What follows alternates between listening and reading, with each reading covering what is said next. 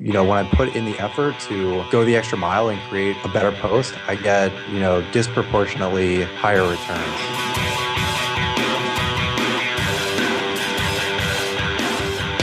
Hey, podcast listener, you're about to discover insider tips, tricks, and secrets to making more sales and converting more prospects into customers with email marketing. For more information about the Email Marketing Podcast or the Autoresponder Guy, go to dropdeadcopy.com slash podcast.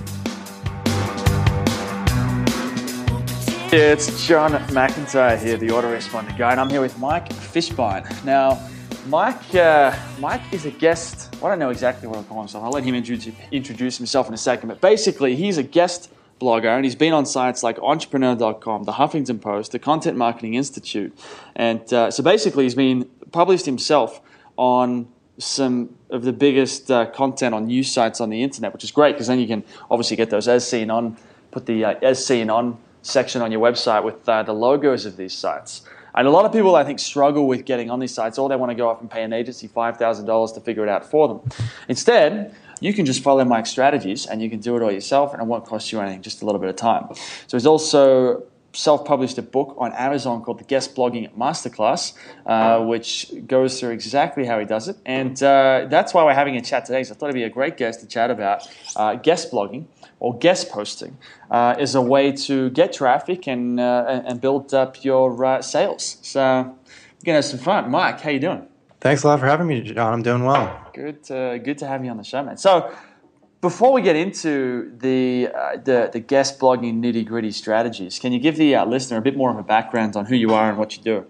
Uh, sure, yeah. I'm a blogger, content marketer, and a serial self published author on Amazon. Um, I started blogging about three or four years ago now, um, and it's been a uh, long and fun journey in the blogging and content marketing world. Nice, nice. Okay, very cool, very cool. So let's get into it then. Let's get uh, tell me about this guest blogging thing. I imagine that most people understand what it is. It's where you go and write a blog post or put on someone else's site. Talk about some of the misconceptions. What what what do people get wrong about guest blogging? Um, I think a lot of people avoid it. I think they sort of have this uh, kind of syndrome where they sort of think that their site is like a you know sort of a special snowflake. Mm-hmm. And I was certainly guilty of this when I was first got started. I'm thinking, man, I have this new site up. I can't wait to build it up. I have such great content. I can't wait to get it out there. Um, but you know what I was doing, no matter how hard I worked on the actual content or how hard I worked on the on the promotion of the content, I just wasn't getting that much traffic. I was uh, looking at my Google Analytics count, and it did not. Uh, it was not saying good things that were very inspiring to me. So, you know, guest blogging really helped me just get right in front of my target audience. And so I guess I guess the issue there is like people are very concerned with sort of owning their content and focusing on their own blog ex- exclusively, which certainly is valuable, and I still do certainly post on my own site. Um, but great, I think guest blogging is a great way to you know sort of expedite that process. Um, yeah, you mentioned before like you need to hire a big PR firm or something like that to to get published. Um, and I, I've actually, you know, again, I've done that. I've done that as well. Paid a lot of money, and it hasn't helped all that much. And conversely, when I just do it myself with things as simple as a well articulated cold email, I've been able to get on get on a lot of these sites. So. Um, it doesn't hurt your main domain, and it's relatively easy to do if you just do it right. Okay, okay. So uh, one interesting thing there is I was actually reading a book recently by uh, Taylor Pearson called The End of Jobs, and he mentions this in his. He gives some examples of his planning for the for the book launch um, in the back of the book, uh, just to sort of describe his sort of goal setting process and his task management process. And so he, made, he makes a really interesting point, which a lot of people don't think about, which is that a lot of people go out there and they'll publish 300 blog posts over you know a year, a couple of years, but then they've got barely any traffic and they don't make any money. And their solution is to keep publishing more blog posts. That's what they usually do. Uh, the challenge, though, is that you'd be better off creating five or six amazing blog posts, just really, really, just the best blog posts in the entire industry on your topic, putting those on your site, and then spending the rest of your time working on the distribution, which basically means instead of going, if you're not going to spend money in advertising, you want to do all this with um, PR. Uh, instead of write, you know, write five or six amazing blog posts for your own site, and then spend the rest of your time. Don't write any more blog posts for yourself go and write uh, just go and write guest posts for as many different sites as possible. That would be a more effective strategy than publishing an average mediocre guest post every week or something like that. Yeah, I, I like that strategy a lot, especially I think as content marketing blogging is getting a little bit more competitive. I mean, nowadays you can build a website literally within a few clicks of a mouse.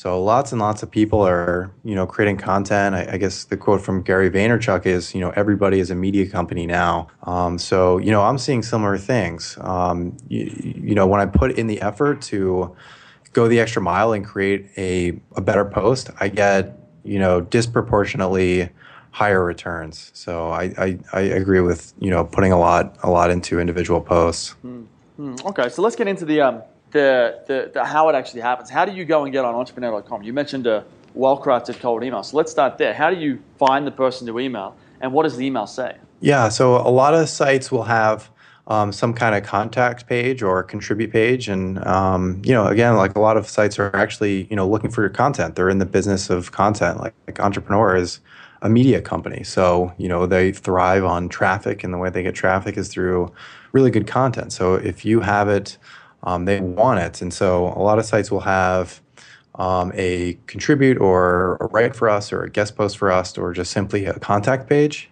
And that's often in the header or in the footer.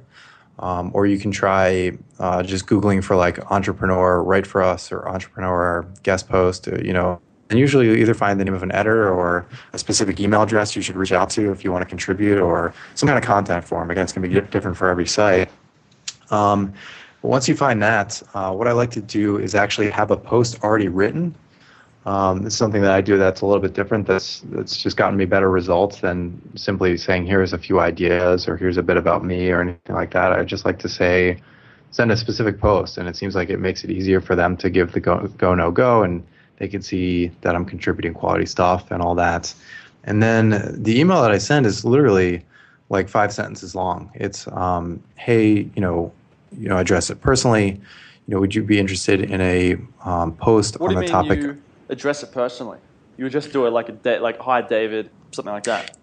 Yeah, I use the person's name. Sometimes I'll use the site name in the subject line somewhere, like contributing to entrepreneur or How guest you know, post for. Like if you're like entrepreneur.com is a big uh, you know big company. So how do you find how do you know who you're emailing so you can put their name on it? Um, let's see. With um, well, some sites they'll directly say like reach out to you know Emily or or whatever it is. Um, otherwise, uh, a lot of sites will have like a team page, and you can look at the name, and they'll either be like a contributors editor or just like an editor. You can see their names. I've also used LinkedIn to browse through company. I'll, I'll bring up the company page on LinkedIn and see if I can find an editor's name if I can. Yeah. Okay. Okay. So then, so then we go to the email. So we say, "Hi, David," um, or "Hi, Emma." What happens after that? Uh, it's usually just, you know, would you be interested in a post on your site or on Entrepreneur on the topic of X? Uh, I'll do like one sent- sentence introducing myself. I'm Mike. I do X, Y, Z, or maybe you know, I've been published on, you know, so and so sites previously, but that's not even necessary. And then I say, I just wrote a post titled this. It covers XYZ. Um, and then I'll just say, would you be interested in publishing a post on this topic? Or, you know, maybe something like, do you have any feedback? But usually, yeah, just, you know, would you be interested in publishing this? Mm. And I fire away. Um, you know, some sites, that's all it takes. Like literally, I've, I've been published on sites with just that. Uh, but a lot of times it takes uh, a lot of follow up, especially with a site like Entrepreneur. And Entre- Entrepreneur in particular is probably the hardest one for me. It took me months of following up. Interesting, interesting. Because I had a friend actually who writes for Entrepreneur.com right now. And I haven't actually asked him how he does it. He has a thing where I think he recently did, uh, he got on the Salesforce blog and um, the Get Response blog. And he did like, I think he was just chatting to Salesforce on Twitter or something, just emailing them back and forth, and may have just said, here's a post, do you want to put on your site? and they went for it. And then the same thing happened with Get Response. So a lot of the time, it sounds like just the hardest part is just reaching out. I know a lot of people would probably look at entrepreneur.com and they wouldn't even bother reaching out to them because they're like, oh, I could never write for those people. Yeah, you can do it again. Like if you have, if it's a mutually beneficial arrangement, like I'm not, my posts aren't like blatantly promotional for my site or anything like that. Like again, the site wants traffic and really good content. So if I can provide with them with that, um, and they, you know, they have staff writers that they would otherwise be paying a full time salary to do this stuff. So if you do, if you really are providing value and making it mutually beneficial, you can definitely do it. And you know, there's definitely some truth, like I said, to entrepreneur being harder to get to, but a lot of sites that are smaller or more focused uh, can be a lot easier and still deliver really great results. Mm. Yeah, I think a big part is I was actually chatting to someone about this today. We're doing good a deal with the site. Gets a ton of traffic in the in the online business space right now. We've been doing a blog post every week for them, and the blog posts that we've been doing, they've been good. They've been great blog posts, but they're they're not personal so much. Like they're the sort of thing you'd expect on a blog, like 10 things of this, or 15 templates for this, or um, that sort of thing. And it's been working well. But when I spoke to the guys who are on the site today, we are chatting about brainstorming just ideas for uh, better posts. And they made some interesting points because we've got tens of thousands of customers that need help with, say, email marketing. And uh, I come in there and I'm like, well, instead of saying here's, you know, here's 10 fill in the blank subject lines, which is one of the posts we did, um, instead we go in there and we say something like, um, here's the story about how I built a, built a business that allows me to live, uh, live anywhere I want and travel all over the world with email marketing. And so adding in, instead of just going straight for just of that nitty gritty, like tactical blog post that you see on almost every site on the internet, you start like opening up with, I don't know if this would work as well with Entrepreneur on some of these sites, maybe it would. Um, but getting more personal about the stories and the struggles and, and all that sort of stuff, because that really connects with people a lot more than sometimes just generic blog post material. Yeah, I love that. I mean, people love stories, and that's really what people engage with. Like when you can get an emotional reaction with people, uh, and use you know that subject line was great and I and, and just telling a story and using that to like actually illustrate the advice that you're going to give like I think that's something that's super valuable and I think that's something that you know the smart editors who who know what their readers want like that's definitely something that you know is probably going to resonate yeah yeah I mean what sort of stuff do you write about um, so I do a lot about marketing and um, yeah this is something else you know dry tactical posts, and those are definitely valuable. Certainly got some response, but I've really been working more on um, talking more about like my blogging journey, my blogging journey, and some of the some of the campaigns I've actually done, and sort of giving more of a behind the scenes look at um, at stuff I'm actually doing. Okay, give me an example of like what's um, yeah what, what what was the last blog post that you wrote, guest post that you wrote? Uh, I think one of the more recent ones was on uh, on Content Marketing Institute. I wrote um, about uh, you know how to get how to get published on top sites. It was really just about the process of kind of like you know reaching out and following up and all that stuff. And I told this one story about um, about uh, networking and how I used some networking to um, get in. And there was this part of it was this story about how I I actually met uh, Arianna, Huffington, Arianna Huffington from the Huffington Post, and I just talked about how I was so nervous and I didn't feel worthy and, and all this stuff. And uh, you know, I think that's the kind of stuff that um, people can relate to, and um, yeah, I guess that kind of in, inspires people, but it also just illustrates some good advice about sort of getting out there and networking. Yeah, that's the the fascinating thing about this stuff is like I teach people to write emails, you know, great emails that connect with uh, their target market, and a lot of it comes back to, I mean, not just telling stories about like once upon a time kind of stories, but opening up and being real as a person, uh, revealing more of who you are as, as yeah, as a real human being instead of just talking in a conceptual nature about a topic. You know, I did a thing recently on my site. I wrote a blog post about a trip to Necker Island to meet Richard Branson, and it was the most. it was the, ended up being the most popular blog post I've ever written, and when I think about why, I mean, there was some takeaways and then there was a few like, you know, actionable takeaways, but that wasn't really the focus. The focus was just, here's the story and here's a few things I learned uh, and here's how I struggled and all that sort of stuff. And it really resonated. People were really, really responsive. And so it's fascinating how you can take, instead of trying to like, everyone's like, oh, I give them so much value and overwhelm them with, you know, just help them out and solve all their problems. And yes, that's true. But instead of going in and say, here's five tips to do X, Y, Z, what's going to work a lot better is going to be like, here's how I achieved ABC, and then XYZ just happens to be the tips. So then you have a story about how you were almost down and out, how you almost ran out of money, how you almost went bankrupt, I don't know, you broke your leg, whatever, the, whatever happens. Um, the story becomes the, the sort of the foundation for the value that you're giving. The story adds entertainment value, but when it, you still give them value in there in the form of tips or strategies or advice or something like that. But when it's built on a story, it just connects and goes through so much more. Yeah, I definitely definitely love that strategy, and that sounds like a great post. So what's next? So you go entrepreneur.com, you email them, and you send it off, and then what happens? Do you need to follow up with them you know, three times, five times, ten times, or something like that? Or does it just that? What are the next steps? Or do you just wake up, you know, a week later and they say, "Here's your article; it's already published."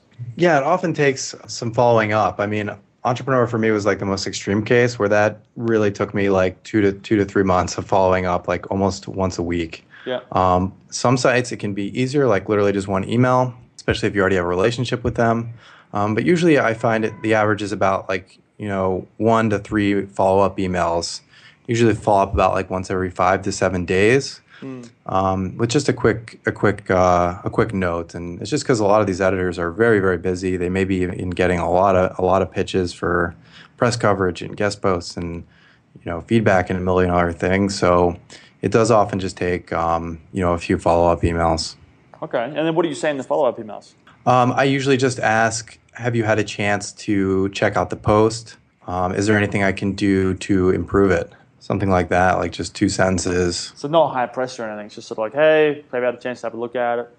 Is it any good? That sort of thing. Yeah, like I try to do like a lower pressure ask, like, hey, do you want to publish this? Is like a big, that's like a lot of work on their end. Like, hey, have you had a chance to review it? That's like a much smaller action, much smaller next step. Yeah. Yeah. Okay. Okay. And so that's really it. It's a very simple strategy of just going out there. You email. How many people would you have to get in contact for? Like, do you get a hundred percent hit rate, or yeah? Oh no, yeah, I definitely don't get a hundred percent hit rate. I would guess that I'm like fifty or maybe even a little bit less, like maybe forty percent. Yeah. Um, and but you know that's fine. That's just sort of uh, you know what it takes. No, no, uh, you know, no hard feelings or anything like that. Um, and it still, you know, it still pays off even with all the, you know, the the, the reaching out that doesn't lead to a publication. Right. Have you got? Have you been able to get featured on sites like uh, the New York Times or the Wall Street Journal? Um, those have been tough. Um, I, I I don't think I've tried those sites specifically, but there's definitely been a couple like really big sites that I'm like still still chipping away at. Okay, okay. Because it's interesting. It's a fun little game to play to see like what it takes. I like the fact that you fol- uh, followed up um, 12. So if it took you three months with someone with entrepreneur.com, that's 12 follow ups. Most people would follow up twice. Uh, a lot of people have asked me about this with the podcast that I do. How do I get some of the guests that I get? And the answer every time is I just follow up. Like I will follow up with someone once a week until they say no. And most people never say no. They eventually just do it, um, or they just stop replying. And after uh, 10 or 15 or 20 non-replies, I'll usually start to go a little bit easier on them. But it really is in the follow-up. That's really where the magic happens. Yeah, with so, with so many things. I was just joking with a friend recently about like probably like honestly like how much money I've made from sending follow-up emails. Like it's annoying, but the truth of the matter is it works and it's really important. Yeah, yeah. Well, cool, man. This is pretty cool. Good little strategy. If uh, people want to learn more about this and uh, and get more information, get the strategy, maybe get one of the books that you've written, where should they do that? How should they do that? Uh, yeah, I've got the book on Amazon. It's just called Guest Blogging Masterclass. Um, you can also get a free chapter at uh, guestbloggingmasterclass.com, and that'll send you to my blog, which is uh, mfishbein.com. Awesome. Perfect. Michael, thanks for coming on the show, man. Thanks a lot for having me, John. Hey, everybody, thanks for listening. If you want to discover more insider tips, tricks, and secrets about driving sales with email marketing, sign up for daily email tips from the autoresponder guy. Go to dropdeadcopy.com slash podcast. Sign up, confirm your email address, and I'll send you daily emails on how to improve your email marketing and make more sales via email. You'll find out why open rates don't matter and the seven letter word that underlies all effective marketing and much more.